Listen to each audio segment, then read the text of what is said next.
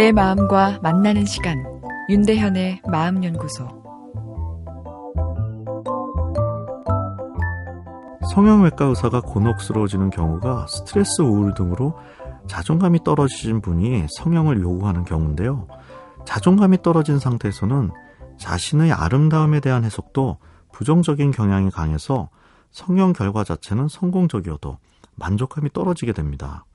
한 우울증 여성은 우울증이 올 때마다 제 얼굴을 완전히 뜯어 고쳐주세요. 이렇게 요구하기도 했는데요.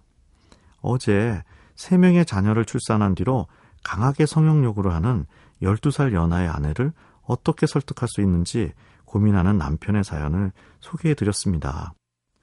12살 나이 차이면 세대 차이랄까 가치관 차이에 따른 부부 소통에 스트레스가 있을 수 있겠고 거기에 5년간 3명의 자녀를 출산하고 양육한다면 엄마로서 그 스트레스는 상당하리라 예상됩니다. 몸에 생기는 호르몬 변화도 내부적 스트레스로 작용하죠. 산후 우울증이란 용어까지 따로 있으니까요. 아내의 성형 요구는 표면적으로는 외적인 미모에 관한 것이지만 내면적으로는 미학적 정체성에 위기가 온 것이죠. 나의 삶이 내 가치관과 부합하는 아름다움을 갖고 있느냐 이런 혼란이 온 것입니다. 그렇기에 아내의 성형 요구는 논리적 근거에 의한 해석으로는 줄어들지 않고 저항이 생겨 오히려 더 커지기 쉽습니다. 의사가 큰 효과가 없을 것이라고 말해도 아내의 마음을 돌려놓기는 어려운 것이죠. 지금 출산과 양육으로 지친 어린 아내의 감성 시스템엔 공감의 위로가 꼭 필요한 상황입니다. 공감의 첫 단계는 내 가치관을 근거로 한 판단은 잠시 뒤로 하고 아내의 모습을 아내의 마음으로 바라봐 주는 것이 아닐까 싶은데요.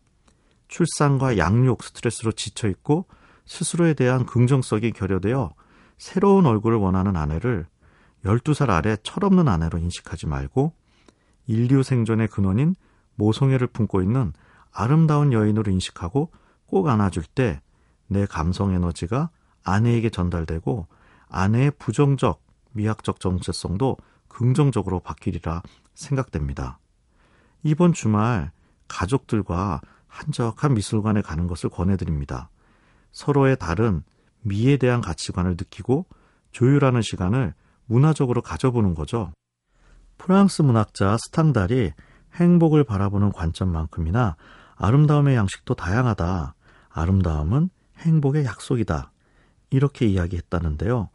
모든 사람이 다 다르기에 갈등이 있을 수밖에 없지만 서로의 다른 가치관의 주파수를 행복이란 주파수로 조율할 때 아름다움이란 미학적 행복감이 찾아온다는 이야기는 아닐까 싶습니다.